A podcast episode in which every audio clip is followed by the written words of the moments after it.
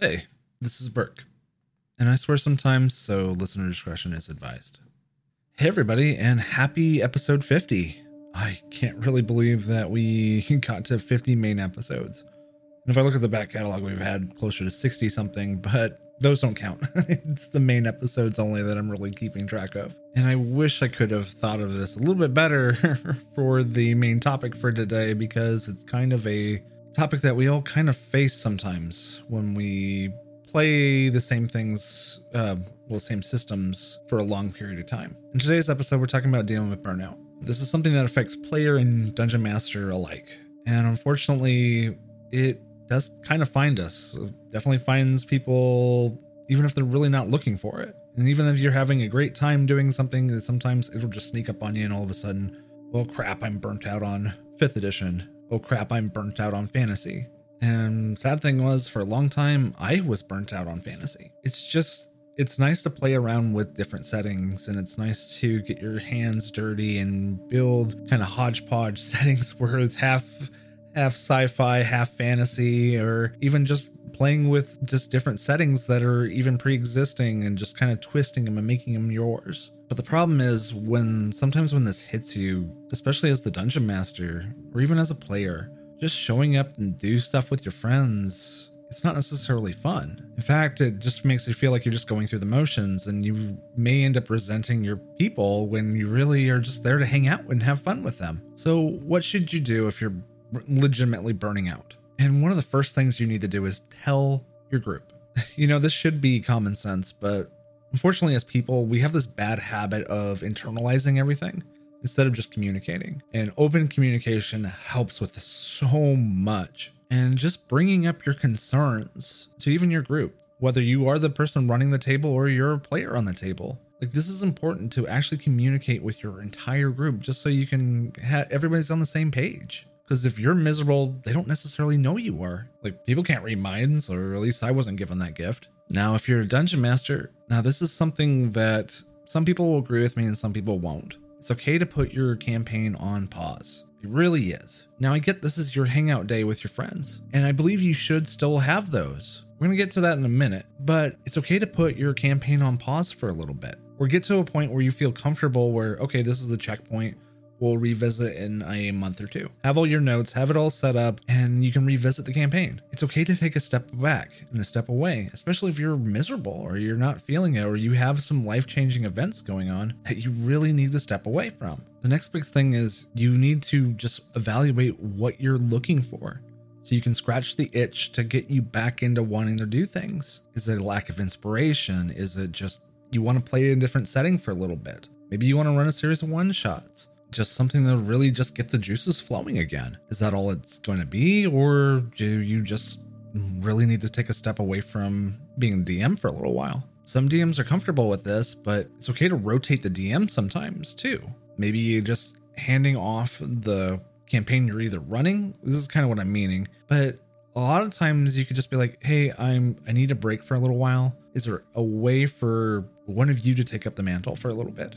Even if it's just for a couple months and like make it super easy for the players just to want somebody to pick it up if they choose to do that. Now if it's a matter of workload like it's okay to encourage collaboration. Like get have your players supply more information about their backstories and you can build off of some of that or maybe they can build some stuff for you. The idea is we want to try to take all the stressful things that are going on in your life and trying to like get away from that, especially if you're not having fun with the game and this is your outlet for fun and an outlet for you to hang out with your friends. And if you're a player and your dungeon master is going through this, it's important to be supportive. Like you are a your own little community and you should be backing your dungeon master up to the point where you know, maybe you're giving them ideas. Maybe you're being encouraging them with more self care things. Like make sure, like, hey, why don't you do some different hobbies? Maybe looking to get in some exercise. Hey, it's okay for us to cancel a couple sessions here and there, or just put a pause on the game. Now, if it has to do with another player that's causing the problems, and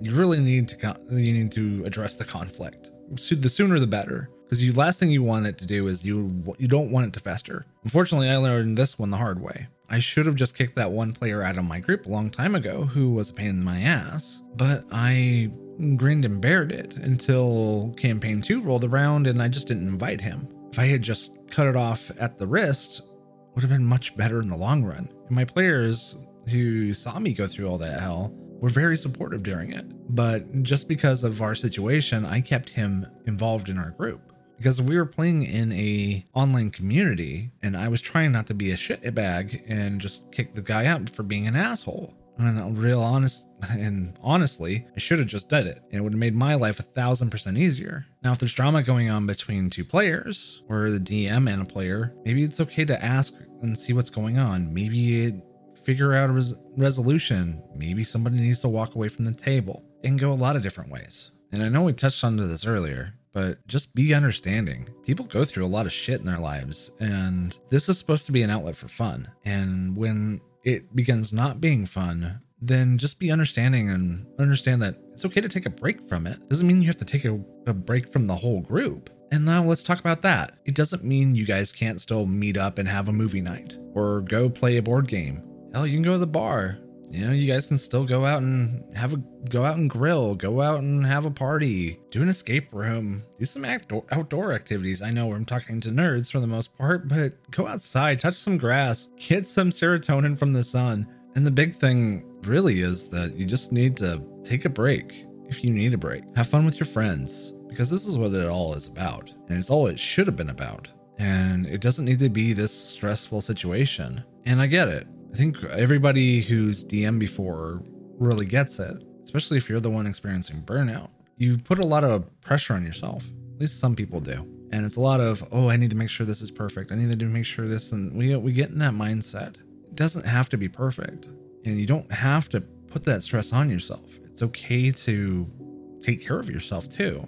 Because you have needs, you're a person, just like everybody else. And it's okay if you really need to cancel a session, cancel a session. Step away, go touch some grass, go catch a movie. Just say, hey guys, sorry, I'm not feeling it tonight. And if it becomes this thing where, well, shoot, am I burned out? Then talk to your friends. They'll understand. And it's important that they understand. Because if they're really your friends, then they got your back. And if the roles were reversed, you know, if it's a player going through all this, just have their back. Be their friend figure out a way to take some pressure off of them. And if they need a break, give them a break. You can go play around with some one shots or play around with a system that they're interested in and maybe maybe you want to switch. I don't know, you could do a series of one shots in that and it's really not a lot of pressure for you as the dungeon master. You just go, okay, well, I just need to plan a different session. One shots are super easy to plan. So at the end of the day, like, you're not really out anything other than just putting your campaign on hold. And that doesn't hurt anything putting it on hold. I know this episode's a bit of a short one,